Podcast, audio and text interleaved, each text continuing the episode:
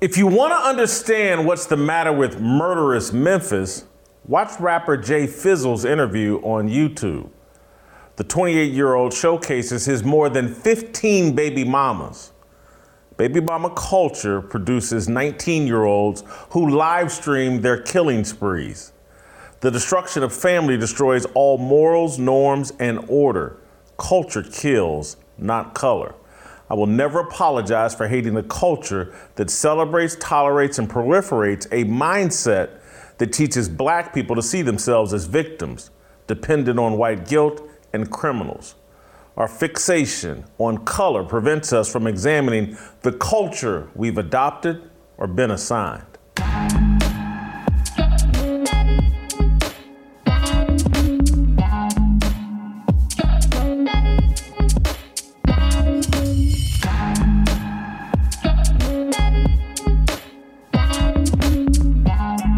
Welcome, welcome to Fearless with Jason Whitlock. I am Jason Whitlock, your host.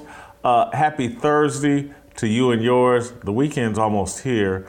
Uh, I'm headed uh, to Dallas this weekend, so I'm actually a little excited. I'm actually I'm going to Dallas tonight uh, for the weekend. I'm very excited. Uh, Shemeka Michelle's here with me. Shemeka, did I tell you who I'm having dinner with on Friday? You did. On a humble brag, uh, Reverend Tony Evans. Oh, I'm so that's Dr. exciting. Tony Evans. I'm very excited about that. Uh, and I'm going to his church, Oak Cliff uh, Bible uh, College, or what a Oak Cliff Bible Study. Anyway, I'm going to his church oh, on Sunday, and so I'm very excited about that. Big weekend plan, but uh, and tomorrow I'll be uh, sitting in for Glenn Beck on his radio and Blaze TV show in the morning, and then I'll turn back around and we'll do another episode of Fearless uh, on on Friday. So I have a very very busy uh, week and weekend plan. Uh, so you'll get a double dose of me tomorrow. Uh, but today, a single dose will do. I'm like, is, is, isn't that the Johnson and Johnson shot? You only need the one for COVID. That's it. Yeah, That's you only need the one, and that'll give you the clot uh, almost immediately. It, I'm sorry. Let me take that back before I get killed on YouTube. Uh, but anyway, uh, fantastic show for you today. Shemeka Michelle is in studio with me. Uh, Delano Squires, smartest man on the show, will join us, uh, and we'll talk about what I teased uh, at the beginning of the show. We'll actually do the fire starter in the second segment of the show uh, because football, football starts tonight. College football's already started, but the NFL starts tonight with the Buffalo Bills and the Los Angeles Rams. And so uh, we're going to bring in our man uh, Steve Kim to talk about the start of the NFL season. Uh, many people consider this the start of the descent of my bank account because I start gambling uh, at the start of the NFL season, and I'm not good. I, I don't know if uh, I don't know what you do. You, what you have an opinion on gambling, sports betting, men who gamble? As long as you don't go broke. Oh, well. As long as no one's hungry or homeless, I think hmm. you're all right. I'm getting close. Uh, it's just like I started the year out with that Ball State Tennessee pick. That hurt. Uh, yeah, and that so, was bad. you know, tonight, tonight, I'm probably going to be on the Buffalo Bills, although I haven't decided uh, just yet. Maybe Steve Kim will talk me into doing something else. Uh, Steve Kim, the Korean Cosell. Uh, let's talk some football, and we'll start with tonight's uh, Thursday night football, uh, Sunday night football, Thursday night football opener. It will be Mike Tirico and Chris Collinsworth and the Sunday night football crew calling this Thursday night kickoff. Steve, it's the Bills versus the Rams. Everybody, or virtually everybody, has the Bills as their Super Bowl pick. Uh, I think they're the betting favorite, and Josh Allen is the betting favorite to be the MVP of the league. Uh, let's let's take them in order. Let's start with tonight. Bills favored by two and a half at SoFi Stadium in Los Angeles. Uh, I disagree with this pick. Actually, I don't think Buffalo is going to go on the road and beat uh, the Los Angeles Rams. If my memory serves me, aren't the Rams and Matt Stafford the defending Super Bowl champions? They got Aaron Donald and all that. Uh, where do you stand on tonight's game, Steve? Oh, well, wait a minute. Wait a minute. I thought I was coming to talk about Brittney Griner. Oh, that's right. We never pretended to care. By the way, notice how that thing has disappeared the last couple of weeks. Uh, I guess all the activists are, are setting their uh, NFL fantasy squads, right? Got to have priorities. But yeah, this is an interesting game. Hold for one second, Steve. Hold for one second. Why football's kicking off and you're bringing up Brittney Griner? Explain that to me again. What were you doing there? because it explains the hypocrisy, how really nobody cares. When was the last time you heard about the story? I mean, seriously, did she suddenly get released? The, the, I'm going to tell you when the last time I heard about the story. When you just forced it into today's show for no right. reason. That's the last because, time I heard about it. Because it, it's funny that the activists suddenly say, "Okay, let's let's let's let the NFL season start. We got other priorities, and they're probably going to spring it on us in about what two weeks. That's what I figure. But anyway, going back to the game, I think Buffalo. Hold on, I'm, I'm, fascinated. Yeah. I'm yeah. fascinated by your fascination with Brittney yeah. Griner is there something you want to tell us? We just heard Jennifer Lawrence say she has nightmares uh, about Tucker Carlson. And she has a lot of dreams about Tucker Carlson. Is Steve Kim in the privacy of his home, or perhaps uh, at a massage parlor? Are you thinking about Brittney Griner in your private moments? No, never. But I, I just, again, I just think it's hilarious that we have these random moments where every once in a while I'll see that hashtag free BG or we're all BG, and like I told you a couple weeks ago, no one cares. And and this is the this is the problem that I have with the general mainstream media. That we literally say or they, they preach that we should care about her, that this is important, and then all of a sudden they just put her on layaway. Remember layaway? I'm old enough to do layaway. Did a lot of it myself at Chess King. And then all of a sudden, now we bring it back. like we want to make a deposit. And so that's that's the thing that's really hilarious to me that that the very same people that will tell you that Brittney Griner was important or that Colin Kaepernick was important are going to be watching NFL, the greatest show in American sports. And I think it's a celebration. I actually think this day should be a national holiday because, quite frankly, after this, Jason, I'm not getting anything done till about 5:20 Pacific time, and I can't wait. Uh, so I'm gonna say this: You've hijacked the show with the Brittney Griner talk. Thank you. And I completely, I'm gonna say, I completely, somewhat disagree with you about the whole national holiday thing because I used to be right there with you. Used to be right there with you. But I didn't watch a preseason game this year, oh. which is the first time in my lifetime. I'm oh. so other than Aaron Rodgers and a hand, you know, I love Aaron Donald as well uh, to watch him play. But there's only a handful of NFL players that I really care about and really root for. I, you know, again, I'm going to watch, but the passion isn't the same as it has been in previous years. I'm a bit unprepared oh. for this NFL season, and I'm hoping that's wow. going to improve my betting uh, so, any, give me some advice on tonight. I, mean, I think I'm going to take the Rams. Whitlock, I don't even know who you are anymore. Give me a break. uh, look, I think the Bills have the best roster up and down in the National Football League. And they're a little bit younger. They're right in that prime spot where they have enough players below the age of 30. And they have a quarterback that I truly believe is elite for all this talk of who's the next great dominant quarterback, it's that guy right there, Josh Allen. Also, they got a young running back out whoa, of Georgia. Whoa, whoa, whoa, whoa, whoa, whoa! I want you to clarify that statement. When Josh the, Allen. And so by next, you're not dismissing Patrick Mahomes. You're saying no. he's already a great quarterback That's and he's going to join rival. him. Or you're saying you think he's going to be better than Patrick Mahomes? I think he'll be right up there with him. If we go back about nine, ten months ago, you asked me is Josh Allen, in the immortal words of the late great Emanuel Steward, elite?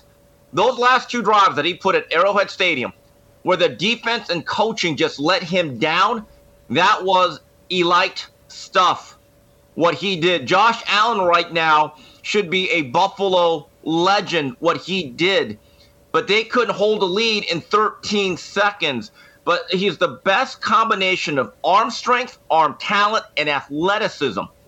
Just look at his stats. The guy throws for well over 44 or 4,000 yards the last two years. Throws a lot of touchdown passes. Interceptions were up a little bit last year. He's got to improve that. but he also rushes for six, seven hundred yards. He is the prototype for modern day football. To me, there's two quarterbacks that really stand out that you say, Steve, you get to start a franchise with one quarterback. It's either the guy in Kansas City or this kid here from Wyoming. It's clearly those two guys for me. And maybe Justin Herbert can make some noise because of his size and his strength and his arm talent. But I'm a big fan of Josh Allen. And so you like the Bills tonight? Is that what I'm hearing? That's a tough one. Sometimes those ring ceremony games for any championship team are very, very tough. And this is still a home game for the Los Angeles Rams at SoFi Stadium. Uh, that's a good one. If you actually said to me, Steve, first game of the year, everyone's healthy, and you get the Rams at home with points, common sense dictates you got to take the points. But again, th- this doesn't necessarily mean anything. There's 17 games now. This thing is a marathon, it's not a sprint. I don't think one game's going to really determine all that much. But if I was a betting man, which I'm not, uh, I would actually shade the Rams tonight. Mm. Uh, and so, do you have Josh Allen as your MVP based off of everything you just said? I would yes. tend to think that's who you would bet, Josh. Um, in my view, for him to take that next step, get the 40 touchdown passes and be under double digits in interception, something that didn't happen last year. He hit a rough spot. The Buffalo Bills, for about four weeks last year, hit a funk. I don't know why, but again, this is a very, very tough league. But they added someone in the draft that I think is going to play a very big role. His name is James Cook. He was part of that two two-headed uh, running back tandem at the University of Georgia. Thought the Bills were a little bit below average or just average at the running back spot. I know they wanted some extra juice there, and I don't mean Orenthal James. James Cook gives them speed and the ability to catch the ball out of the backfield. I saw one of their preseason games because I'm still a football guy, Whitlock. I still watch August football. Um, I like what I see out of this guy. He may not be a 25 carry heavy duty back, but in today's football, where everything is one back, three, four wide, he can be used and deployed as an extra receiver. I think he's going to be a very, very key weapon for Buffalo. Uh, I kind of like Patrick Mahomes at plus 900 for the MVP, mm-hmm. and that's not a homer pick. That's just about value. Josh Allen plus 650, Tom Brady plus 850. The other guy, how can you ever count Aaron Rodgers out of an MVP race? Uh, but I, I don't, I, I don't I would say this. I don't think Josh Allen is going to win the MVP, and that's no okay. knock on Josh Allen. I think he's super All talented. Right. But go a ahead. couple of those names you mentioned. Tom Brady has two issues. His offensive line is banged up. They lost guys early in camp, and he seems to be getting bull rushed by Gisele. That thing's on the rocks. Let me just tell you something. when Tom goes back into that mansion, as they say, he's sleeping on the couch. I, I mean, honestly, for all the heat that Leo Di, Leonardo DiCaprio gets, I get it now. I get because if Tom Brady can't have a good marriage, man, maybe DiCaprio had a point this whole time. Maybe he's giving the blueprint. The other thing, Aaron Rodgers, who's he throwing to? I, I mean, he's losing an absolute number one guy in Davante Adams. And with that said, I'm going to segue because that's what I do. I'm a television broadcasting pro. Derek Carr's a dark horse for MVP. I know me and you have different opinions about this. I've I've always been a little bit more favorable to Derek, maybe not a luxury car, but I think this year with Davante Adams, a healthy Darren Waller, oh, I kind of like the numbers he's going to put up there with Josh McDaniel. Watch Derek Carr. Don't put thoughts in my head. I'm a Derek Carr fan as well. Ah. Uh, okay. Uh, but you, have given me a, an excellent excuse to bring Shemeka into this conversation with your Gisele comments. Honest to goodness, are you aware of this? That there may be trouble between Tom Brady and Gisele Bundchen? You're not aware? No, and I'm devastated because that's why I even like Tom Brady because of Gisele and their Oprah interview. You know, I didn't think I was going to have much to add to this conversation. I was thinking, why is it a ball if it's oblong? but I don't know if, well, I do kind of, you know, Brady disappeared for like 11 days from training camp. Okay. And it wasn't injury related. He just disappeared and came back and said, I got a lot of SHIT going on in my life. I'm an old man. Mm. And then uh, the New York Post, I think page six, reported that. Uh, there's problems between Gisele and Tom, and that's why he disappeared. She's upset that he came back. You know, he originally retired, then he came back mm-hmm. and said he's playing at age 45, and she's tired of raising the kids on her own, and she thought he was committed to retirement, and so there's problems. And, and, and I got to be honest with you, and uh, Steve, I'm kind of glad you brought it up. Uh, I take Gisele's side on this. You do? I don't. Wasn't he a football player before they got together? Yeah, and her expectations were well when they got married mm-hmm. was like he'll be done by 40. And and and if he says he's retiring mm-hmm. and I start making my mind up or setting my expectations on well he said he's retiring, he said he's done. And so she feels like she's reached the finish line. I've supported you and then he comes back to play one more year, if not two more years. I think she has every right to be upset because look, happiness is based on expectations. Don't don't dangle the retirement car- uh, carrot in front of her and then snatch it away and expect her not to be mad about it. But she knows him better than I do, and even when he announced his retirement, I didn't think it was final. I don't know, maybe because mm. Michael Jordan retired and then came back, but you know this man, so you should know that playing football is his passion, and so this is the man that you married. Suck it up, Girl Scout it, it'll be okay. You know, hopefully he doesn't get hurt, but I take his side. I think women um, have been breaking men for too long and trying to get them to come away from the very thing that gives them the lifestyle they're able to enjoy. No, mm, no, yes. no, no, no. Gisele's worth more money than Tom Brady. Well, I'm sure she would not have married a, a man off the street. So she is enjoying a cushy lifestyle because of who he is as well. She's been off the runway for a long time. You know, so hey guys, I think she should just suck it up. I've got so Go many ahead. thoughts here, but this this is where America truly misses the sage wisdom of Kevin Samuels. Rest in peace. But let, let me bring a few points here. The next time an athlete says when they're retiring, I want to spend more time with my wife and kids. Are we going to stop believing that crap? It's not true. But this takes me back to one of the great lines of the Rocky franchise. Remember when Rocky and Adrian went on their first date? I think the day before Thanksgiving, and they're going to the uh, the ice rink and Gave the guy a 20 spot for 10 minutes, ended up getting three. And Adrian said to Rocky, "Well, um, uh, why do you fight?" And he says, "Cause I can't sing or dance." And I think that's the point Shemeka's making. She knew what she was getting into. He can't sing or dance. And then you go to Rocky Four. Apollo Creed dies. Oh man, that Russian just hammered him. So he says, I'm going to fight Drago. And then once again, Adrian, who was a buzzkill throughout that whole series, she was never the most supportive wife, by the way. So they're arguing inside their mansion, and Rocky said it. You know, you married a fighter. So the bottom line is very simple. Tom has always been clear, guys. I want to play till I'm 50. Didn't he say that, Jason? So why is she stunned by this? Stand by your man. Jeez, sick of it. Poor soccer She's mom. stunned because he said he's retiring. and, you know, d- don't let that, don't use the R word if you have no intention. Don't change someone's expectations. Uh, Jason, one so, last point. You I'm, I'm to side with Gisele, even though Jason. I don't want Tom, I'm still on Team Tom, but I'm siding with Gisele in this dispute. Jason, one last point. I don't understand if Jay, if if Tom didn't want any heat, I was thinking about this. Why didn't he just say I'm going through mental health struggles? This way, nobody can question you. If he just would have said, "Hey guys, I'm going through," oh, then he would have been courageous when he comes back. Now this guy's arguing with the old lady. He's got to take all this stuff.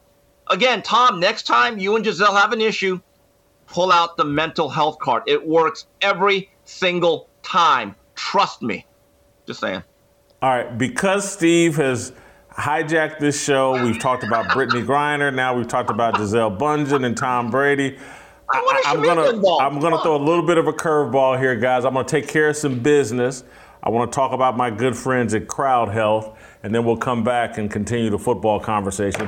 What if you could have your health care put back in your hands instead of being sold to the highest bidder? Politicians, big pharma, and health insurance companies make enormous profits at the expense of your health. That's why Crowd Health works. It's not health insurance. You can see any doctor you want. You pay the first 500 and submit any bills from there. The Crowd Health community takes care of the rest.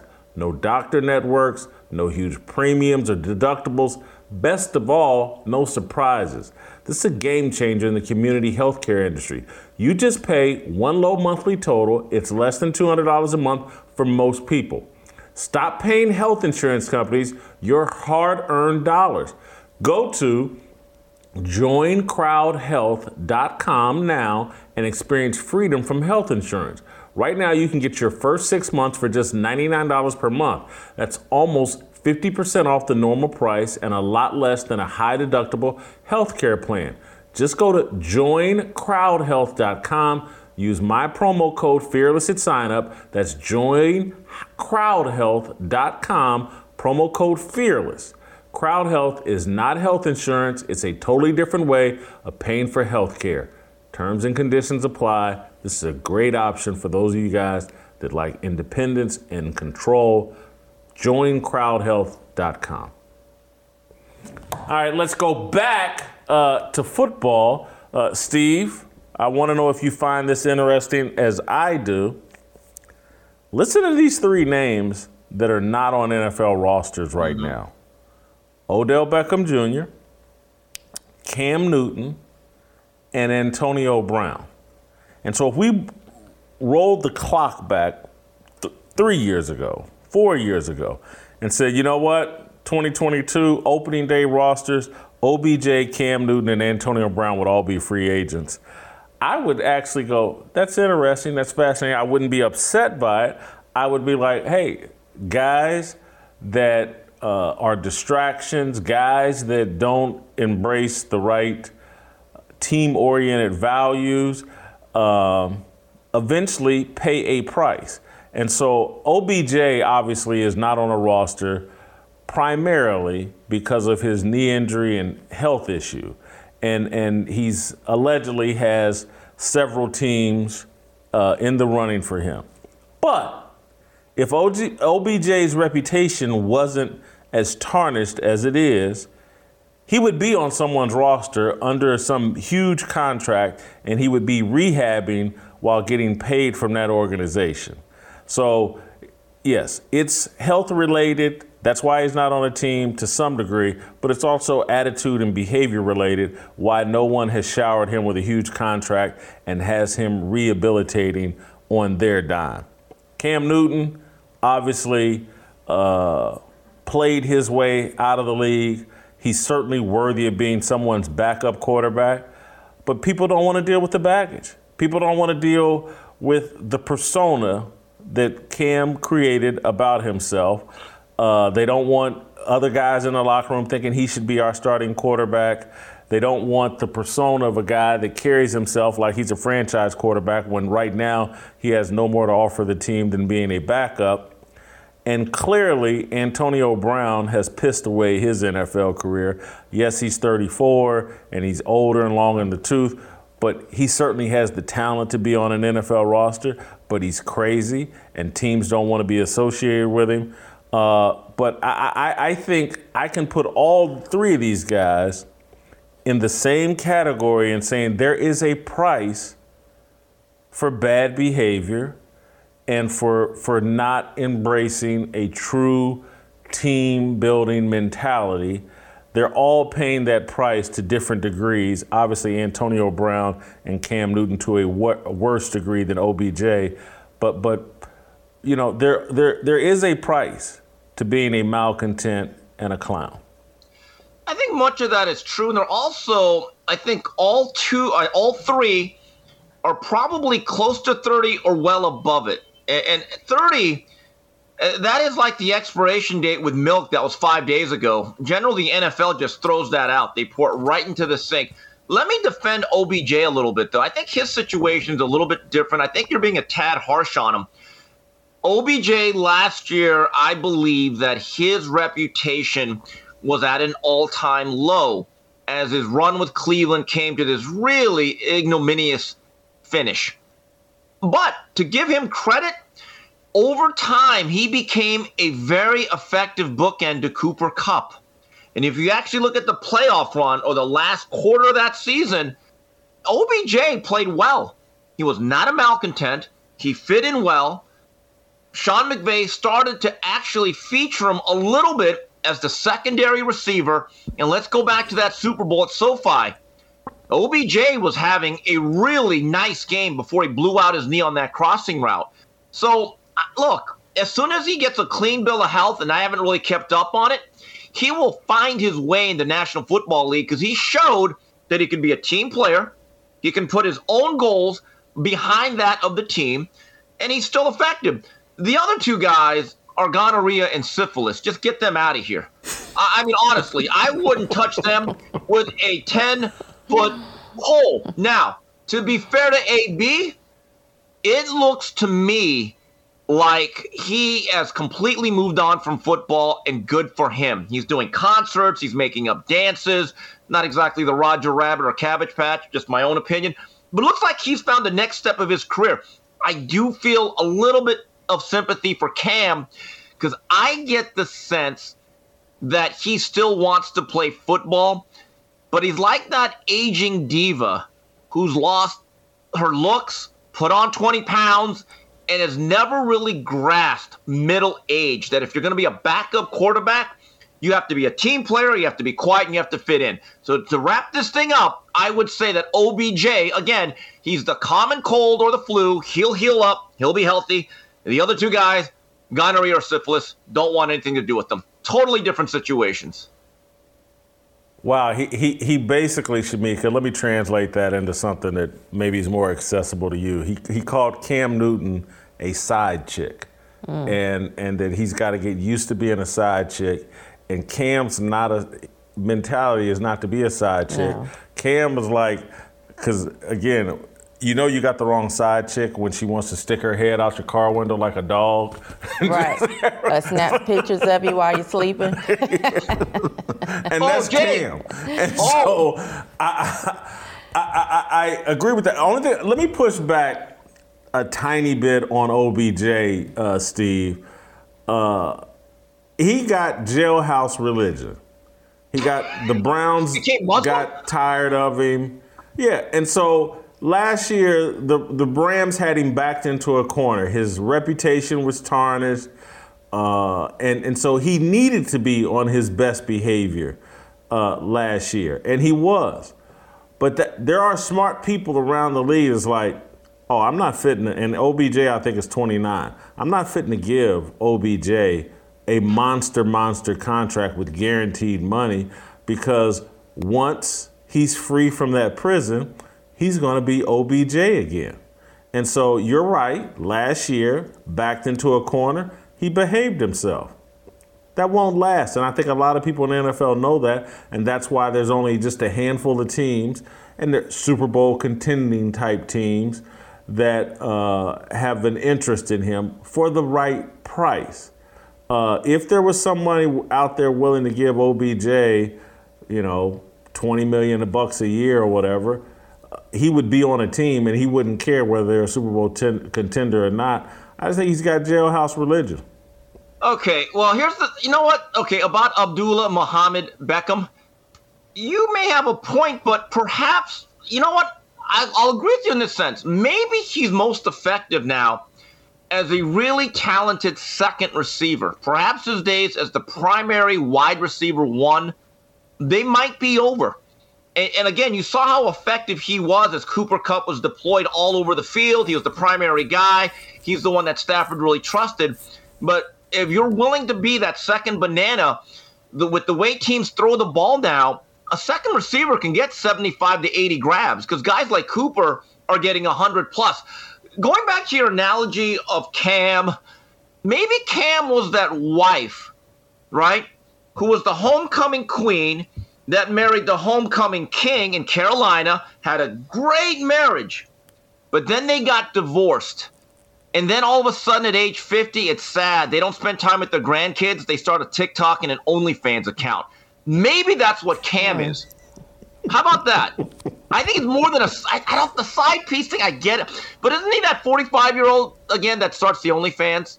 Maybe that's a more apt comparison. I can't go there with Cam only because I'm Cam was one of my favorite players to watch. I was always oh. rooting for him, even go back to his days at okay. Auburn. Yeah, and so and so I don't want to beat up on him too hard. I again, I was always on the rec. Cut that hair, man. Quit trying to put on the fashion show. Just play football. He's gonna live with those regrets. That guy had Hall of Fame talent, and he won't get a whiff of the Hall of Fame mm. because he jacked it up. Uh, but o- overall, Cam's well intentioned, but he's clueless, and he has no excuse because he's got great parents uh, mm. he, he has no excuse. The, the, the, talent is what led him astray. Uh, finally, let's talk about one last quarterback because that's all we really do in the NFL is talk about quarterbacks. Uh, Lamar Jackson has a contract deadline uh, for Friday, and and it's I think he's going into his fifth year, and he doesn't. He most of these guys get their new. Uh, Kyler Murray got his new contract after three years. Uh, certainly, Lamar Jackson, after four years, is expecting to have it rained on him, and he probably wants similar money to all these other guys that are getting around 50 million a year. It, it seems like uh, Baltimore is a teeny bit reluctant. Uh, what What do you think happens here with Lamar Jackson? Do the Ravens meet the deadline? Does Lamar Jackson play on Sunday if they don't meet the deadline?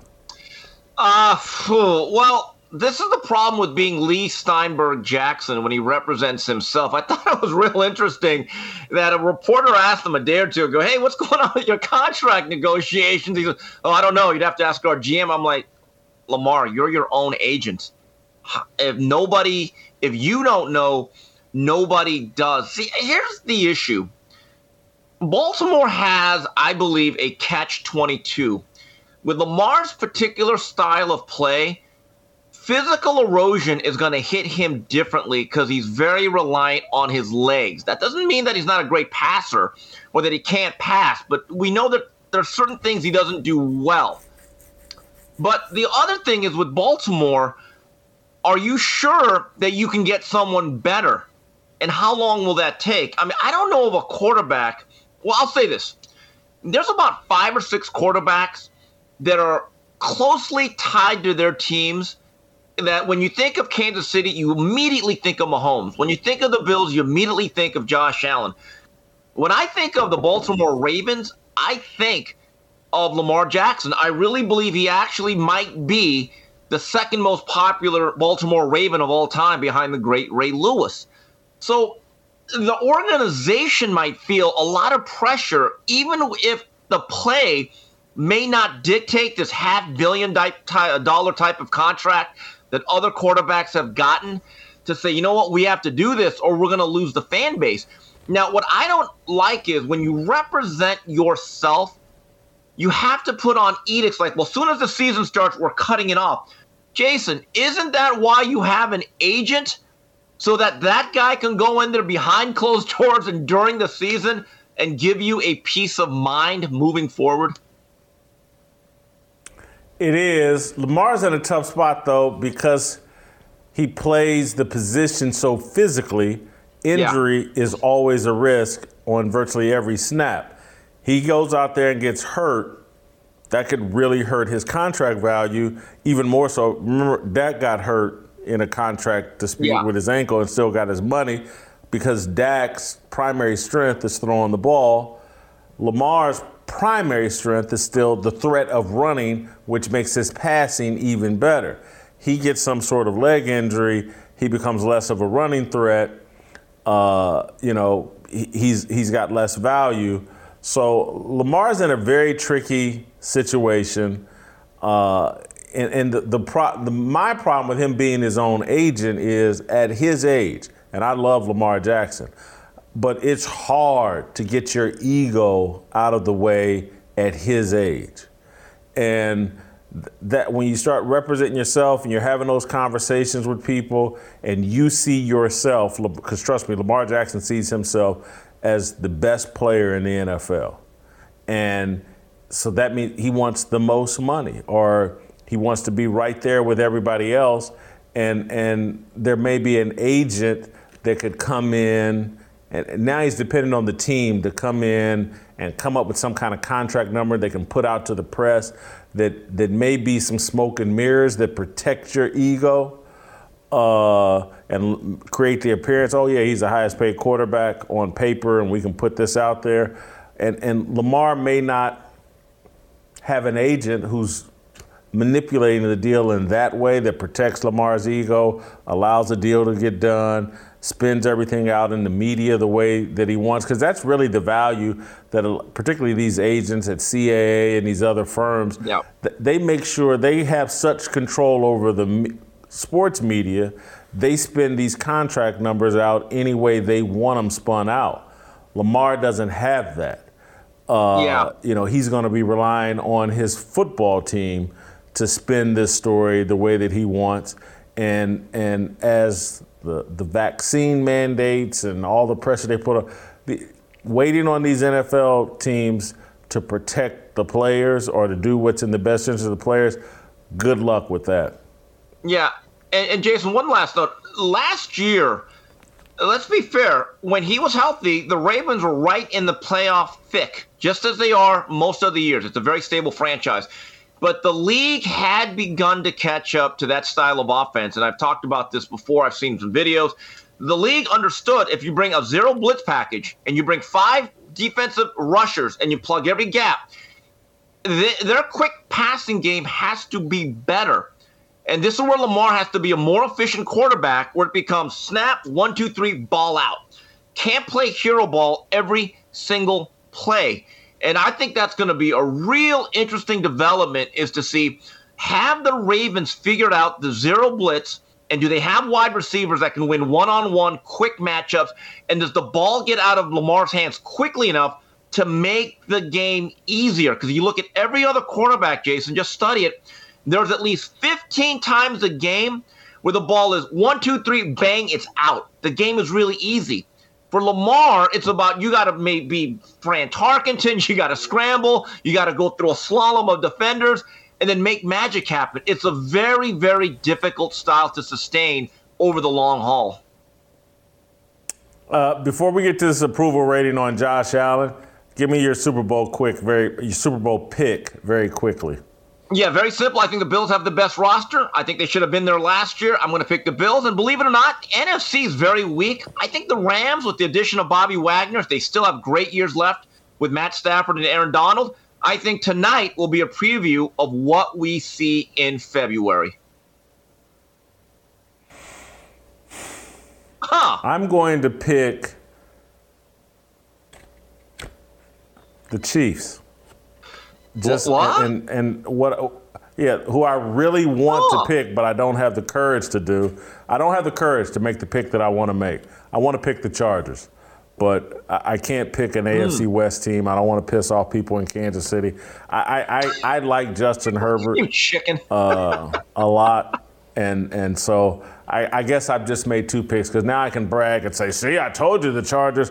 And the Chargers probably won't even make the playoffs, but anyway, that's what I think. Uh, let's get to our approval rating.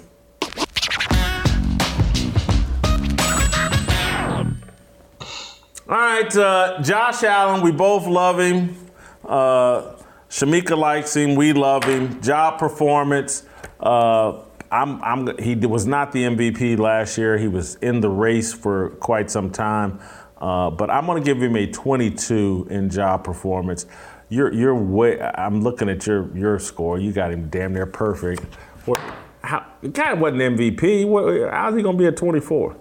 There's only one MVP. But if you look at his playoff performance from that flawless performance against New England and that legendary stuff he did at Arrowhead, um, that was beyond his control when they blew that lead. That's the next step. If he would have won the MVP or the Super Bowl, I would have given him the 25, but you should just be glad that I have a rating that doesn't end in a zero or a five. There, are you happy? I, I agree. I, I, yeah. Yeah, that's pretty impressive. I'm, I'm glad you, your math skills are improving. That's the benefit of being on this show. Uh, character, uh, I'll give him a 19. He got a little jam with his teammates about something that I can't remember right Did he now. drop There- the N word some- on a rap lyric on a tweet years ago? Was that the thing? Yeah, something like that. Something like that. Which, Yeah. you know, I- I'm not going to hold that against him. But he had, a, I gave him a 19 in uh, character. You know, I gave him a 21 because it seems to me like he has really strong worth et- e- ethic. Remember, when coming out of Wyoming, they say he could throw it a country mile, but he couldn't hit the broadside of a barn. He's that rare quarterback, Jason, who's actually become a more accurate passer. Word is you're not allowed or even poss- it's not even possible to improve that. He actually has. So I give him a 21. Yeah, you know what? He's he's kind of like you know what? He's the ultimate Randall Cunningham at this point. Uh, you know, not quite the runner Randall was, but a better passer than Randall uh, probably ever thought of being. Authenticity. Uh, I think he's pretty authentic. Good old boy from Wyoming or wherever he's from. Uh, stuck to his. I gave him a 21 in authenticity. Went to school in Wyoming. I think he actually grew up in a rural area of California, if I'm not mistaken. But he seems to be the type of guy you could trust with the hundreds of millions of dollars. Great face of the franchise. He's a real leader. Seems to be a really earnest individual. So I gave him a 20. Uh, it factor. One of the most exciting players in the league. Kind of can't miss TV. Uh, I gave him, you know, but he's not Lamar Jackson or Patrick Mahomes or Aaron Rodgers. So I gave him a 17 in it factor. You know, it's hard to have the it factor when you're in Buffalo, which which some people call the Toronto of New York. Uh, until he wins a Super Bowl, I got to make him a 15 because I don't think he has that national profile as a transcendent figure like a Peyton Manning or like a Tom Brady. But overall, it's a 15 with the chance to grow. Steve, I think this is the first time we're in total Wow. agreement. We both Wow, have him at at an 80, a smoke show. Huh. Uh, Smoke show, kind of like Shemeka Michelle, Smoke show. In honor, we gave. Uh, so we're the, you're the Josh Allen of this show, Shemeka, Yes. the MVP uh, favorite. All right, uh, thank you, Steve. Great job. Uh, who was among the first people to challenge the narrative in the BYU Duke volleyball case? it wasn't the mainstream media. Who brought you the facts about Serena Williams' place in tennis in tennis history?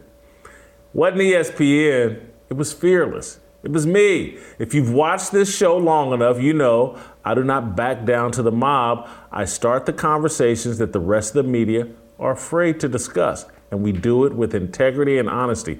We know there is one thing that has no place on big tech social media platforms the truth. How many times have voices like Steven Crowder been punished by big tech for putting a toe across their line? That's why I'm on Blaze TV. It's the platform for free speech loving Americans where we can have the conversations not allowed by Silicon Valley overlords. So, if or when there's retaliation, I'll still be on Blaze TV doing exactly what I do here, being fearless. If you're not yet a subscriber, now's a great time to become one. Use the promo code FEARLESS20 for $20 off your first year of Blaze TV. It's just not me there, it's Steven Crowder, it's Glenn Beck, it's Steve Deace, and so many more. Good men and good women. Did I even mention Allie Beth Stuckey, my favorite? We're all fighting the good fight. Join today. Let's make sure we continue building the Fearless Army. Make sure we can support Blaze and the people supporting the Fearless Army, the people that believe in what we believe in. Log on to blazetv.com and use the promo code FEARLESS20 for $20 off your first year. Be fearless, join Blaze TV, be a good soldier. It's the small things you can do that will make a difference. Support Blaze TV. All right, you can email me and us at fearless at theblaze.com. Delano Squires joins us.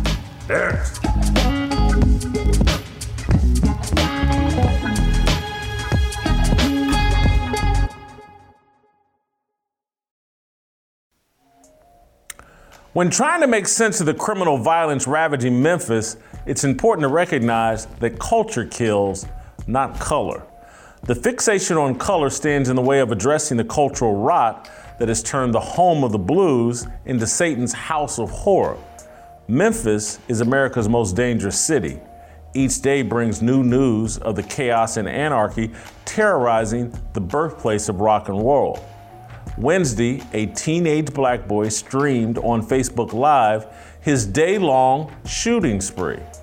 Ezekiel Kelly's murderous rampage caused Memphis residents to shelter in place as law enforcement hunted the deranged 19 year old shooting out the window of two separate moving cars. Kelly killed four people and wounded three others in a joyride that started at 1 a.m. and ended in the early evening with his arrest. Kelly is just the latest Memphis killer to make national news. A week ago, Cleotha Abston, a 38 year old black man, abducted, raped, and murdered a school teacher out on an early morning jog. In mid July, a trio of Latino boys aged 15 to 20 murdered a 52 year old female pastor during a carjacking. In mid August, 32 year old Tiffany Wright, a black woman, shot and killed a 60 year old political activist in a dispute over money. The recent high profile spate of violence will make Memphis a national talking point. Memphis is the new Chicago, the new Baltimore, the new Philadelphia, the new Compton, the new name the major city plagued by violent crime. The conversation will be justifiably framed as a black problem or a problem for people of color. Justifiable is not the same as accurate. Culture kills, not color. Black people have embraced a culture of death. Virtually every day on social media, someone accuses me of unfairly criticizing black people. I allegedly hate myself and other black people because I constantly criticize black influencers who advocate for black people by policing the behavior and culture of white people. Yesterday, after publishing my column about why South Carolina basketball coach Dawn Staley should fear Memphis far more than Provo, Utah, a man purporting to be a Christian minister complained that I was anti the black agenda. Staley canceled South Carolina's games against Brigham Young University because a BYU fan allegedly yelled a racial slur at a Duke volleyball player. I argued that Staley's players would be far more in danger in Memphis in 2023 than in Provo, Utah at any time. I don't hate myself or black people.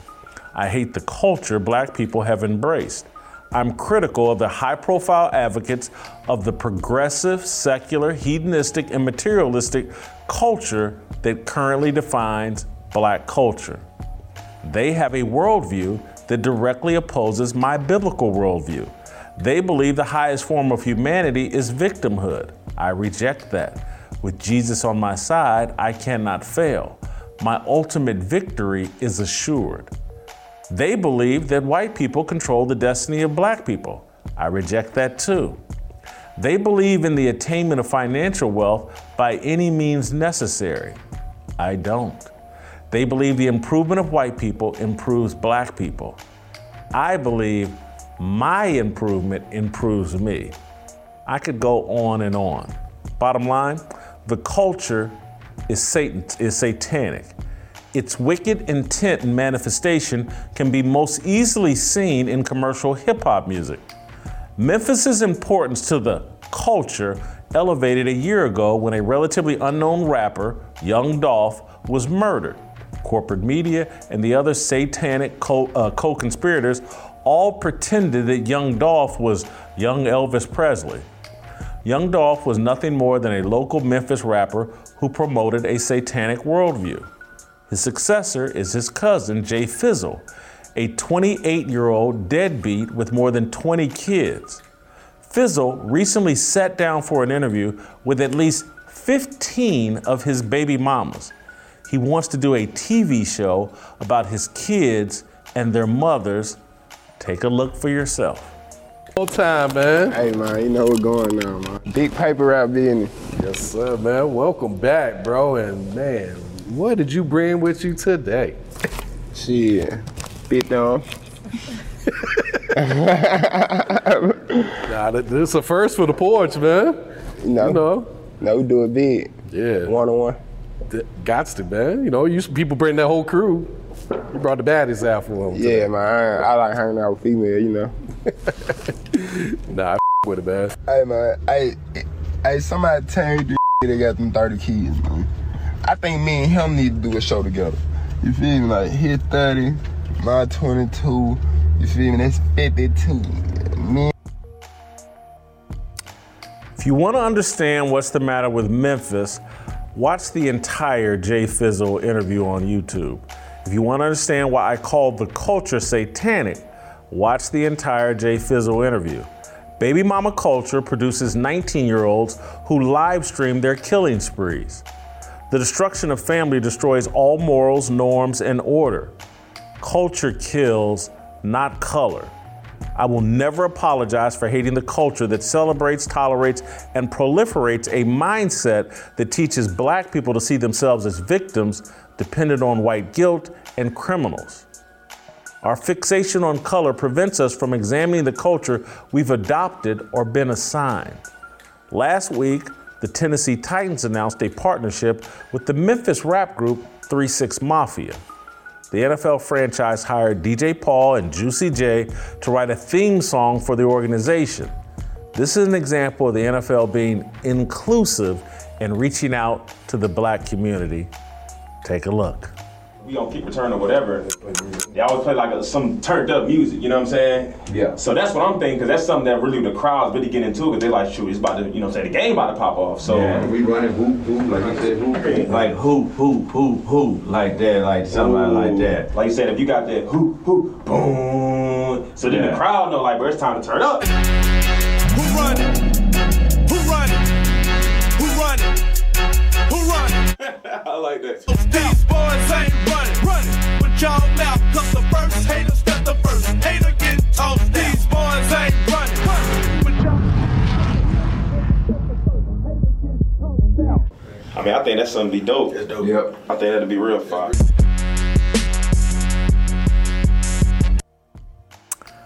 Three Six Mafia is a clever way of saying 666, the number that signifies the devil, the Antichrist.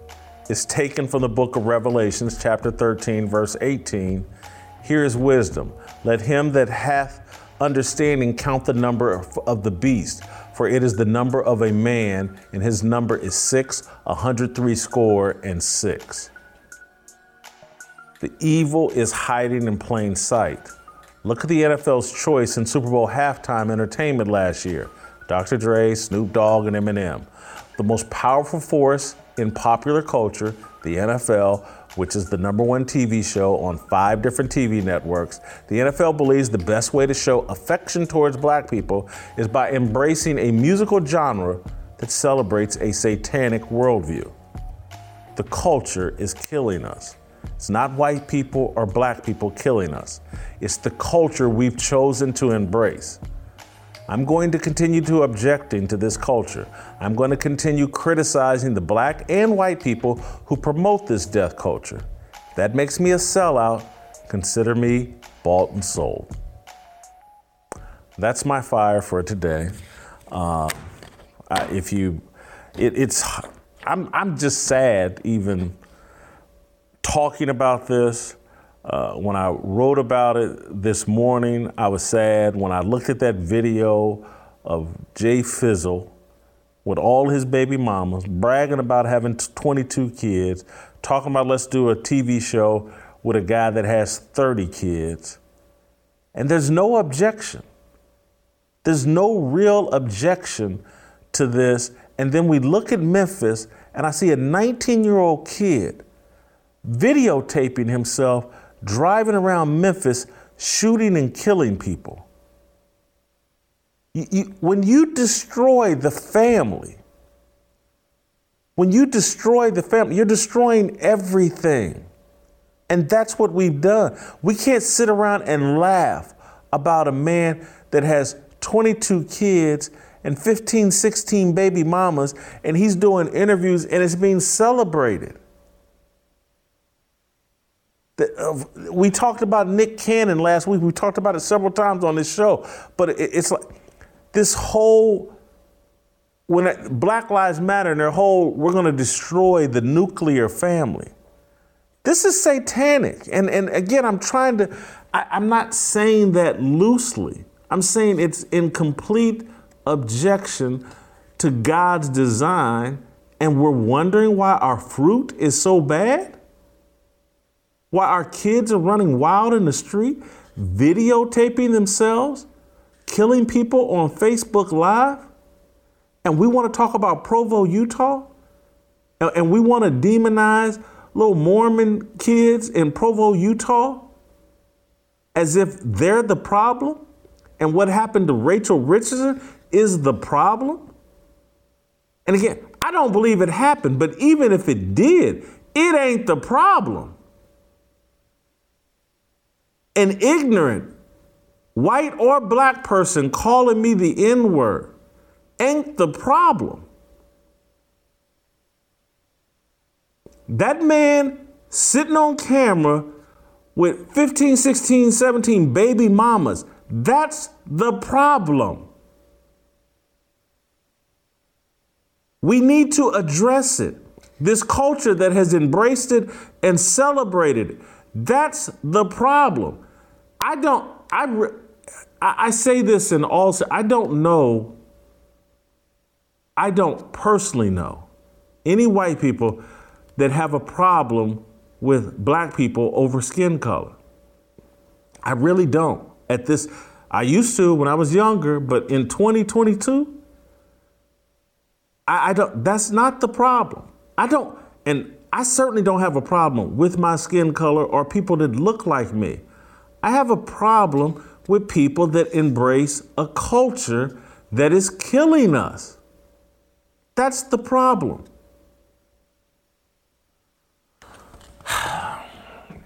Shemeka, uh, we're going to bring uh, Delano into this discussion. Delano, I appreciate you uh, waiting patiently. I had to get a few things uh, off my, my chest, but uh, Shemeka, I'm going to start with you ladies first.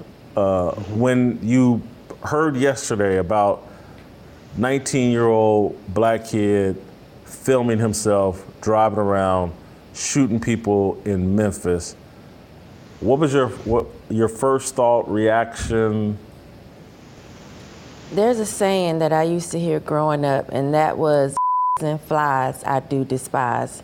And I am sick of us as black people acting as if we don't see what's happening. And when I look at 3 6 Mafia and I think of people like Snoop and Dr. Dre, these are older people. This is my mm-hmm. generation. Once you get to a certain age, you have a responsibility to start teaching those that are younger than you the right way to go. It doesn't matter that I used to be a stripper. I don't go out here and advocate for young girls like, hey, make that money, girl. No, I try to teach them a better way from the way that I took. And so I think it's irresponsible when black people sit around and act as if they don't see it, number one. They want to promote the same lifestyle that they live, that you made it out. These kids are not making it out. They are dying every day. And so if you are irresponsible and not teaching the right thing, what we need to do as black people, instead of um, people saying, oh, you know, you, you hate yourself or you hate black people,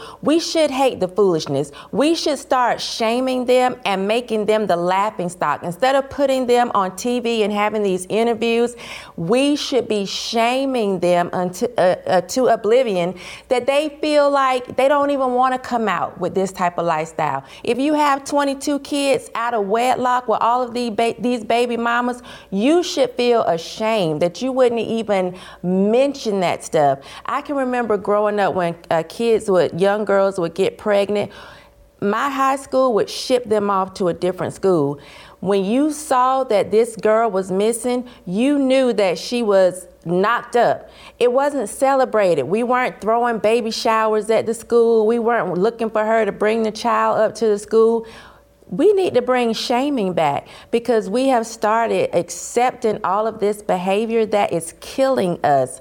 And we need to start ridiculing these people, no matter the age, and, and saying no more because we see what's happening and it's not okay. It's ridiculous that a person would feel like, let me go on Facebook Live to do something that is not only illegal, it's shameful, it's disgusting, and people get celebrated for stupidity. It's, it's time out for that.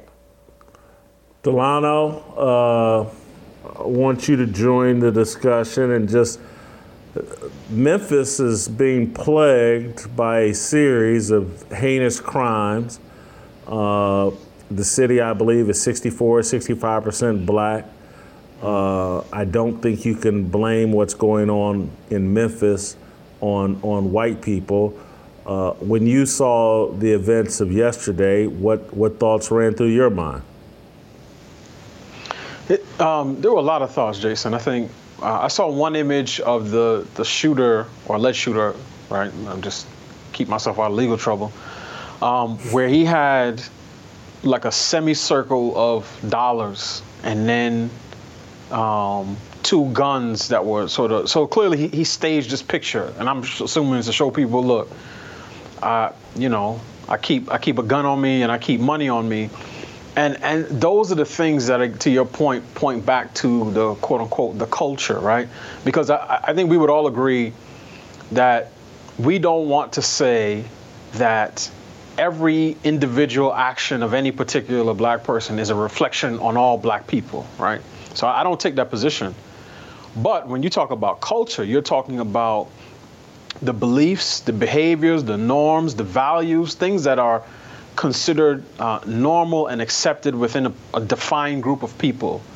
And within sort of the broader black culture, the, to, to your point, like the gangster rap stuff, the the you know the music, all of those values have become accepted. And I've and I've even debated, and this is one area in which, I mean, I know the black left, I know how they get down, but I am often disappointed by black conservatives who will defend the quote unquote culture because they'll say, oh, look, hip hip hop is how, you know, these guys work the capitalist system, going back to what y'all talking about last week with Jay Z. And, and they built wealth, and as soon as they built wealth, oh, look, now you want to change the rules of the game. No, it's not that. It's not, it's not that at all. It's not, it's not that I'm, I'm upset that black people get money. It's I'm upset that some black people have chosen to get rich uh, by pushing the destruction of a ton of other black people right? And, and that's the problem. In the same way, all everybody I knew growing up, whether you, you were from Philly or New York or DC or what Atlanta, wherever, we would all have the same stories. Why they put all the the greasy chicken shacks in the hood? Why they put the liquor stores in the hood? Why they uh, promote cigarettes in the hood? Everything that, that they, the white man, right, is doing is promoting death in our culture. Until it comes to um, uh, music and, and particularly hip hop, then it's, oh, well, it's making some people some money. You know, they give back to their neighborhoods. And I've said this before we, our culture has played the harlot for way too long and way too cheap. And we use this term sellout in, in completely the wrong way. So I, I agree 100% with Shemeka. Um, I, I, I have one, I would change what she said just so slightly it's not that we don't have shame, we just shame all the wrong things. Because all three of us on a daily basis get bombarded by people who say, you a coon, you a Tom, you a sellout, you a pick me, you you playing up for white people. So they're trying to use shame to control our behavior. They want us to shut up. But then they turn around and let in all of the garbage, the nonsense, things that people would never push on their own kids. And that's how and I look at this often as a father Jason, particularly when my kids were young, if I had any question as to whether the milk I was about to give them was spoiled, right? I would I would I would open up the bottle, either smell it myself, and if I really wasn't sure, I pour out a little bit and I'll taste it before I give it to my kids. Now I did this the other day, and I had a little batch of some sour milk, and I spit it out into the sink because I would never give anything to my children that I would not consume myself because I care for them and I love them. But the people who claim to, to speak for black folk have no problem pushing stuff on us that they know is complete garbage because even the artists themselves, they talk about gangbanging, but they, but they send their kids to private schools. They talk about the trap house, but they live in, in gated communities. and they've been doing this for well over a generation. And and I do think it's it's about time that that we get much more serious about shaming them into stopping. So when I looked at the video of the Jay Fizzle guy, mm. surrounded, I, I counted 17 women, but I went mm-hmm. conservative and said 15 just in case I, I miscounted. You know, I, it's, it's you know I only got so many hands and feet. Uh, but I, I- I counted when I looked at that video, and and thought it's not just him. It's the 17 wo- women surround that would put themselves in this position to be videotaped. Many he's seems to be smoking a blunt. Half the women seem to be smoking a blunt or passing a blunt. And so and so when I looked at him and then I thought, well, he got 15 to 17 women to stand up here with him and promote this. This is when I, I go, well, hold on who's the majority, us or them? Mm. Th- That's what I'm questioning, and, and, and other people that watch this video that maybe live in com- communities or have social circles that don't include black people, when they look at that video, they're gonna say, there's 17 women that's willing to go on camera with this dude as he brags about having all these kids and and and, and they will perhaps inaccurately but in my uh, mind again i'll go justifiably com- con- conclude well this must be what the majority of black people think is okay. Yeah. All I see when I look at that is a bunch of HPV, just a bunch of bacterial vaginosis and yeast infections in one in one video. Cuz I can imagine he's probably still going between all of the women that they would mm-hmm. even be willing to get up there and promote his foolishness.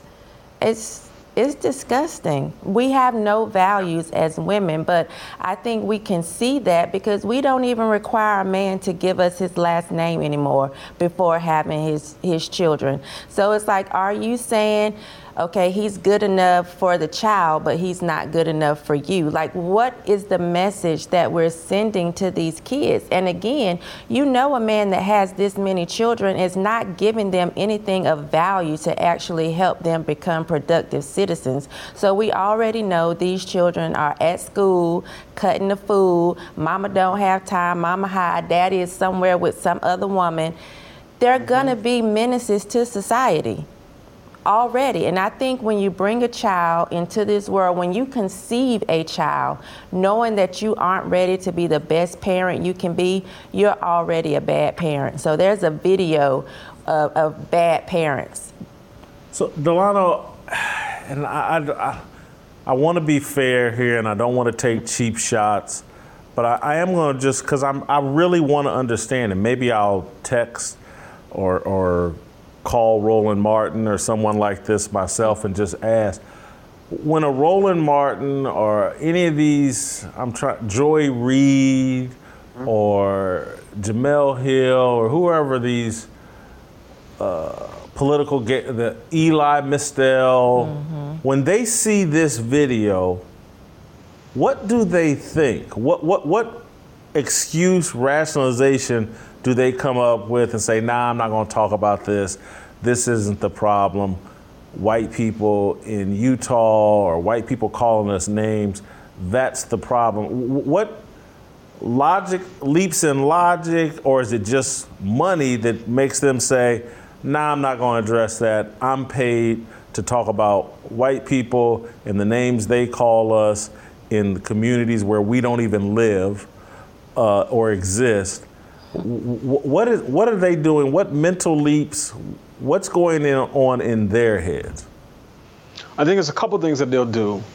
One, their editorial directions are such that they, they don't go looking for these stories.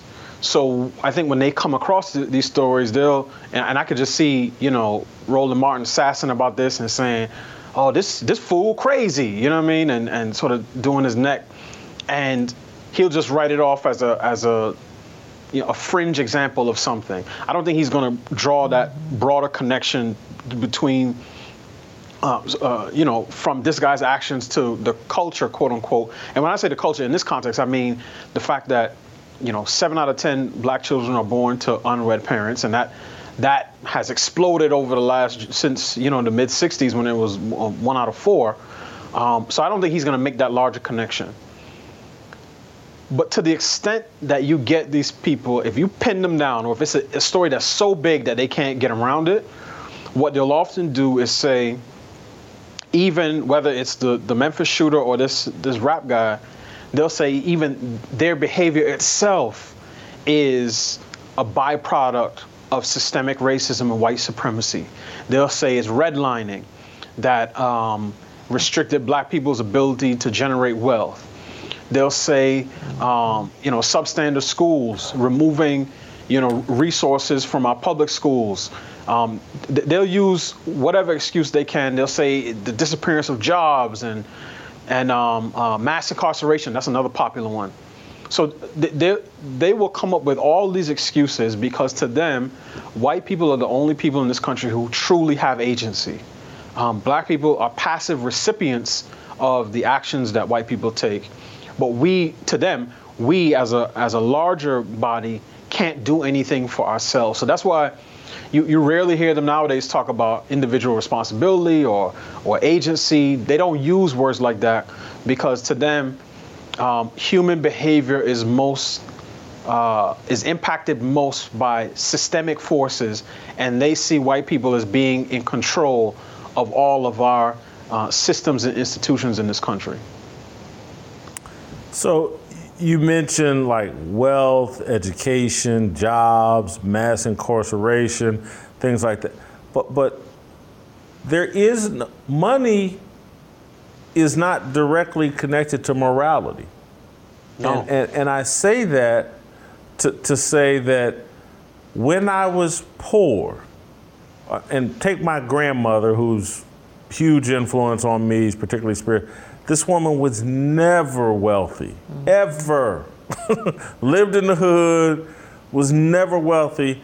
She's the most moral person I know, and and and I'm going to even I'm going to take it away from religion and just go to my father, who was not a believer but he was a very moral person. And he had money, he was poor, he rode the roller coaster, but he was a moral person. And I say that because, uh, unlike me, my father was a really good looking man. Women loved my father. And unbelievably immaculate dresser. And he liked women a lot. He only had two kids. The two kids he had with my mama, who he was married to, he had the discipline not to have, and he had access. Women loved my father, and my father loved women, but he had a, a moral a morality to him, like kids is really for marriage, and you know I did that with Joyce, and we had kids. The marriage didn't work out. He could find a condom. It's it's. I mean, he he had, and again, I just morality isn't a isn't a money thing. It, it, Yeah. it- it's it's a choice, and this culture is so immoral, and and we're ignoring it, and and I don't understand the ramifications of this immorality of baby mama culture is so just right in front of our faces. Kids don't respect us. Kids are, you know, more violent th- mm-hmm. towards us and anybody else. Uh, Neighborhoods in total disarray. Uh, it- it's, I, I just, I don't, I don't, I don't get it. And and then I get accused. We get accused of, you know, we sell, sold out, and I get accused for coming on this show and and you know LeBron James and some of these other guys that I think are on board with this culture. I am hypercritical of, and I'm never going Yeah. to apologize to that. Mm-hmm. Their worldview opposes my worldview, and I think their worldview is creating more Jay Fizzles. And I, I'm trying to call that out and point it out to people. It's like, it's the culture, man. It's not our Yeah. skin color. It's not white people's skin color. It's the culture we've chosen to adopt. And I keep trying to showcase people on this show that have a different culture that they have bought into, a Christian culture. Delano got a black wife and three kids, and they're doing very well. Dave Shannon got a black wife and seven kids, and they're doing very well. Uh, Virgil Walker, black wife, three or four kids, doing very well. Shemeka had a black husband, three kids, kids are doing well. It it's this ain't color, it's a culture. It's what do you embrace? Mm-hmm. That's the only message we're trying to get across on this show. And I, I, I Yeah. I reject the notion that it has something to do with money for the simple fact that my mother had me at 15. She never gave me an excuse to go to school and cut up because we didn't have money. I can remember my grandmother putting a plate of macaroni and cheese and green beans in front of us and me saying, Where's the meat? And my grandmother saying, The cheese is the meat. Because we were having hard times. But that mm. didn't mean that we got to go out there and act any kind of way. I had friends who grew up in the projects. My friend had a piano in the projects. Now I mm. know people in those same projects that have stripper poles. It's about the culture. We've changed. You're in the same economic state as my friends and her grandmother, but she was able to give my friends something better, morals and values, a different life. And it had nothing, like you said, to do with money.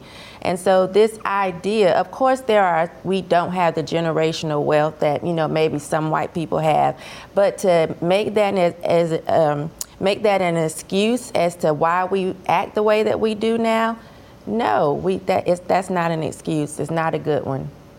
Yeah, and, and, and I, I, there's a couple things that come to mind when we talk about this. I think one of the big reasons we are where we are is because sort of mainstream black culture has become a lot less um, religious. And when I say religious, I'm not saying people don't go to church, even though that's becoming more the norm, particularly for younger generations.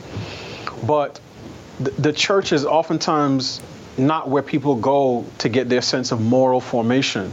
Um, the black church, in many respects, um, has become basically the NAACP with preachers, right? It's all about social justice because the, the ministers think that the worst type of oppression is is you know economic inequality and not oppression when as it relates to the bondages of sin. So as much as we talk about the culture and our ancestors, we have given up on the faith of our ancestors. And even our churches have been infiltrated by Marxist thinking, right? It's all about class conflict and power structures and materialism. Um, and when you think like that, when you think that a, that a person's actions are guided by how much money they, ha- they have in their pocket, you come up with totally different solutions to the problems you know that we're talking about. And, and so i agree with both of y'all. And i've asked people before black liberal and conservative i said if money was the issue why is it that so many um, black athletes and rappers catch major charges? I mean on violent crimes after they get their big paydays right? Nobody really wants to give me an answer to that because they would have to admit. It's like the- these guys have some of them have all the money in the world and i could go through the list of, of rappers who have gotten arrested on gun charges, um, assaults, um, murder charges after they got their, their big payday. Because this this is about culture, and we're a people that talk about, oh, you got to know your history and stuff. And I'm just like, I, I agree with that.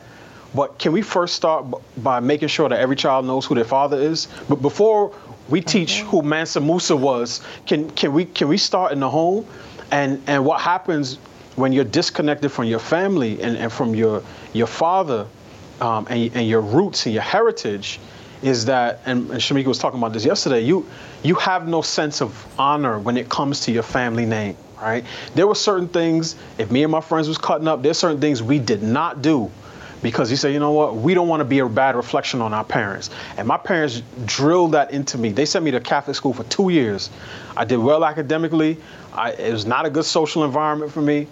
And they came to the school one time, and, and they saw my, they looked in my locker, and I, I had um, penny loafers, if people are old enough to remember that, and the front of the, of the loafer was sort of flapping like this because I run shoes into the ground, and my my dad was like, "How can you you out there representing our family like this and that?" And to this day, I may hear about that story because my parents took that stuff very very seriously. But again, if you have no connection to anything and all of your behaviors are based on what white people tell their kids over family dinner, then you, you don't think like that. So I agree.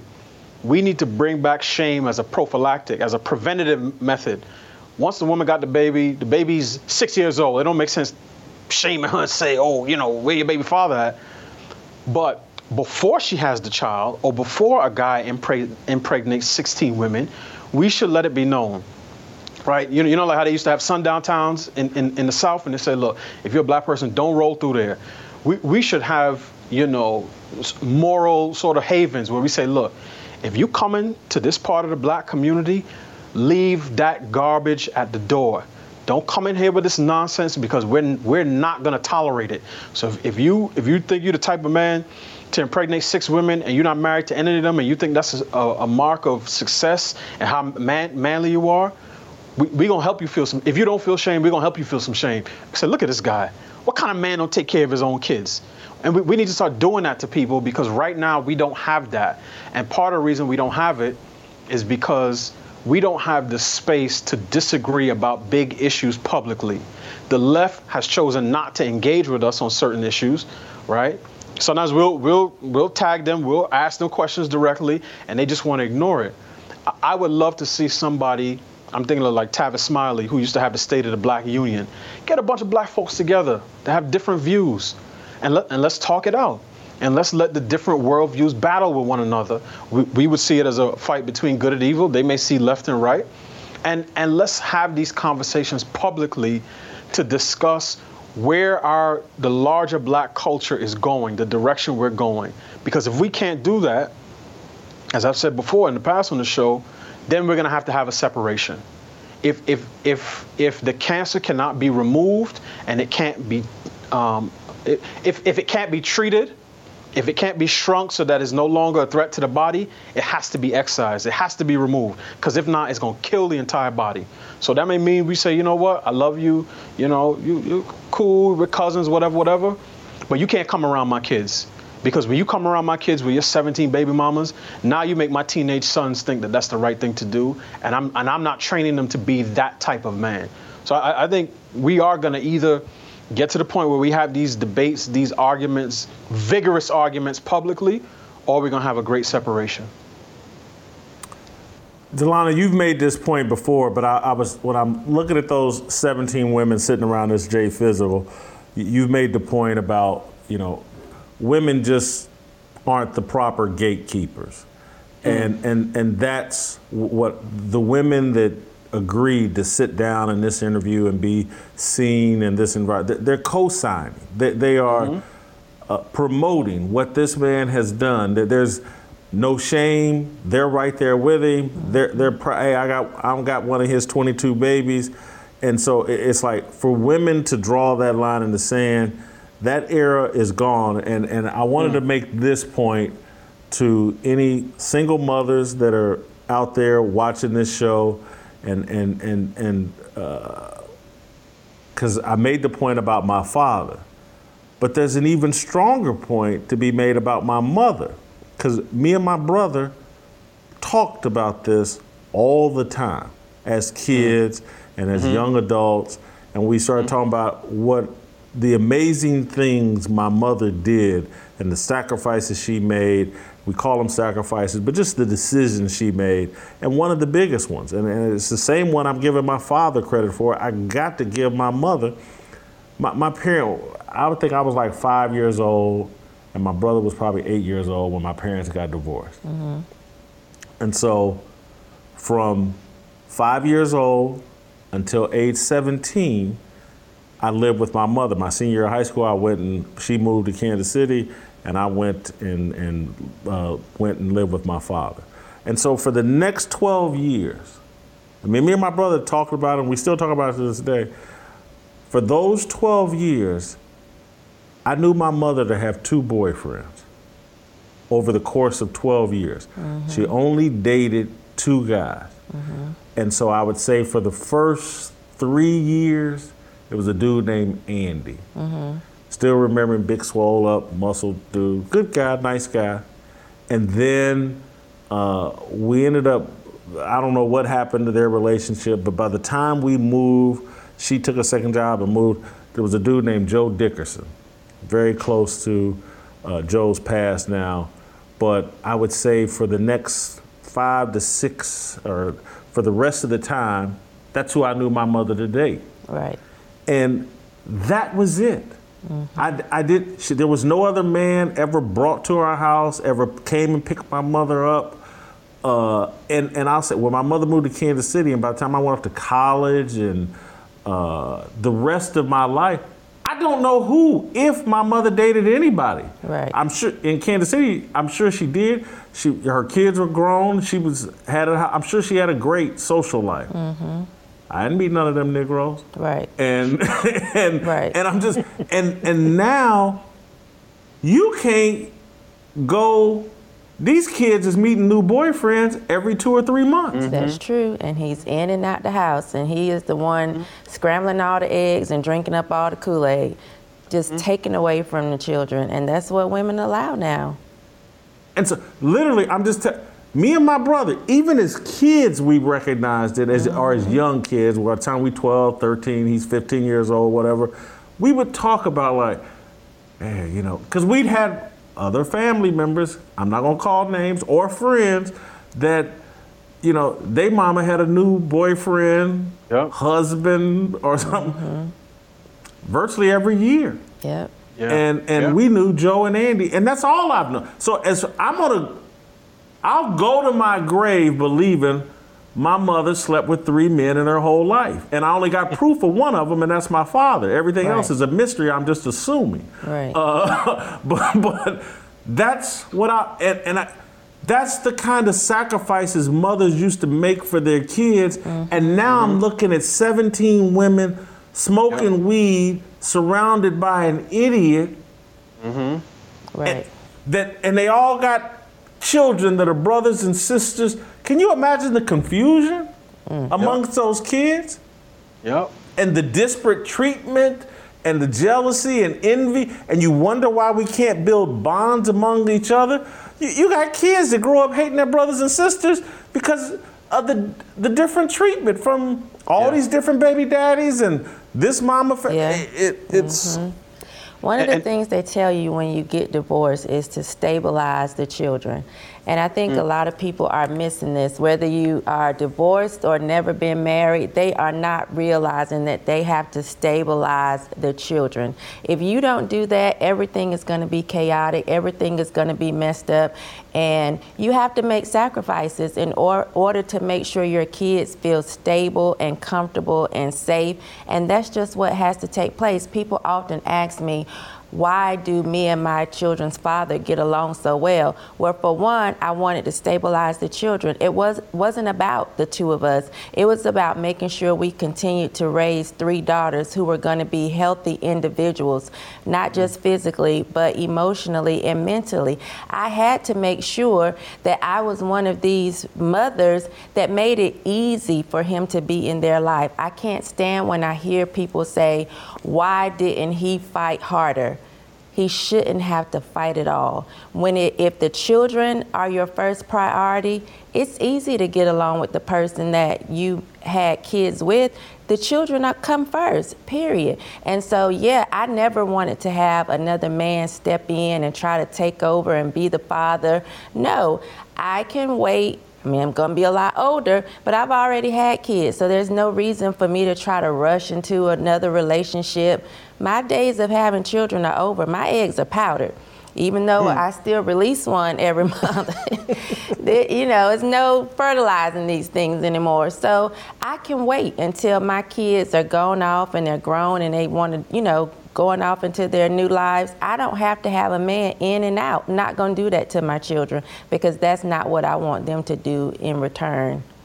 Delano, Yeah. I, I'm gonna give you the final say, but I'm gonna, I'm gonna add. I want to add one little comment, and then you can take as mm-hmm. long as you want. You can, you can summarize the whole conversation.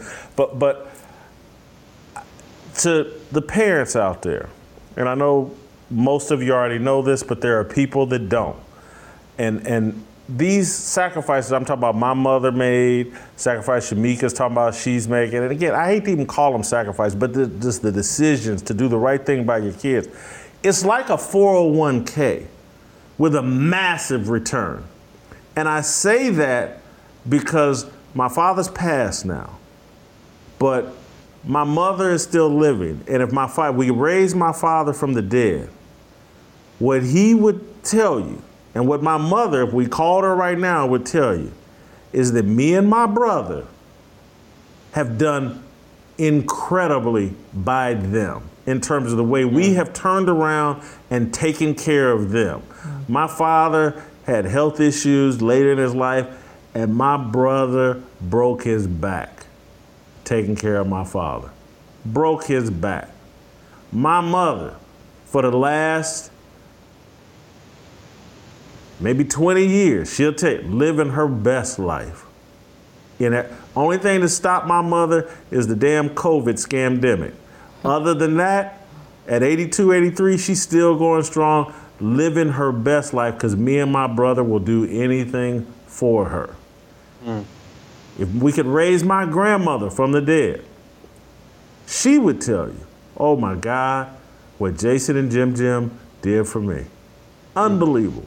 And so I, I just want to inspire any of these parents out there that don't re- make the investment in your kids. It's going to pay off a lot better than one of these little nappy headed Negroes sitting around smoking a blunt with his t- half dozen baby mamas. Uh, that boyfriend that you think is the end all be all or whatever, it ain't the 401k that investing in your kids are. Trust me, if you do right by them, even in this crazy culture we got right now, they will turn around and do right by you. And you your, your last 20, 30 years in this life will be better than the first 50, 60 and and and it's an incredible investment, an incredible payoff. And you know, it's why I beat myself up sitting around like should have got married. Should have had a kid. Should have should have bought them 401ks. Uh, but anyway, Delano, I'm gonna let you have the final say, and, and then we'll see you Yeah. guys tomorrow. So w- one of the things you know that that you were talking about, Jason, um, when you when you have family dynamics like this, like what you see with the guy, he got 17 kids. You can't even build generational wealth because if he's a halfway decent, minimally decent dude, he has to take care of let's say 17, at least 17, 18 households, right? So when when it's like that, and we've seen this with with professional athletes for a long time. When they had the documentary Broke, and I'm thinking the one guy that always stands out to me is Travis Henry. I think he had like 11 kids by 10 different women. I don't care how much money you're making, a check that's being split 10 different ways is not going to go very far. So all these conversations that we want to have within the culture, quote unquote, about generational wealth and, and so on and so forth, presuppose that our family dynamics are straight and they're not straight. They're completely crooked right now. Because the thing is, the best case scenario in, in this, you know, uh, uh, situation with this guy and his and all his baby mamas is that his child is the only child that each of them have. The most likely scenario is that some number of them are, have another two to 3 mm-hmm. children. So all, here, here you get a, a spider web, right? And all these kids in all these different households. And not only to Shemeka's point, is it bad for the child and stability, it's also bad for the child's safety because I'm not saying this is the case all the time. I know plenty of you know families, you know blended families that have been very successful, but oftentimes, what sometimes one of the most dangerous places for a child is in the home with his mother's new boyfriend. Whether he's a, a male child and and that male and the the boyfriend sees him as a threat of one sort or another, or a female child. And this is not just some Tyler Perry. I'm not just because I watched, you know, some Tyler Perry movie la- yesterday. I, my wife was a social worker for five years, And there were situations in which y- young girls were being preyed upon by their mother's boyfriends. Even um, Adrian Peterson. Adrian Peterson had a kid that he didn't even know about until a kid was killed by his uh, the, the mother's boyfriend, right? So all of these things contribute to the conditions of our of our cities and the larger sort of quote unquote black community. Again, every black person is not living this way. There are plenty of middle class black folk, you know, eating good and driving nice and living nice. But even those people um, refuse to say anything critical about this strain of black culture that's become predominant. And it's predominant because, again, and I've used this analogy before, somebody, you know, I've been grocery shopping since I was eight years old. If you got a batch of strawberries and there's one spoiled one in the middle, the, it only goes in one direction. Everything around it gets spoiled. The, the 15 that are in that package don't suddenly make the one in the middle become edible again. It, the Bible says that bad company corrupts good character. And, and we are being governed by people and led by people and influenced by people within the culture who have no problem promoting, glorifying, glorifying, and commodifying bad character. And that's one of the reasons we see the things that we do today. So before people talk to me about all these gaps about wealth and income and educational outcomes, I'm saying, okay, as an engineer, I learned you, you, your outputs are dependent on your inputs. And if you got that guy, he got 17 different kids.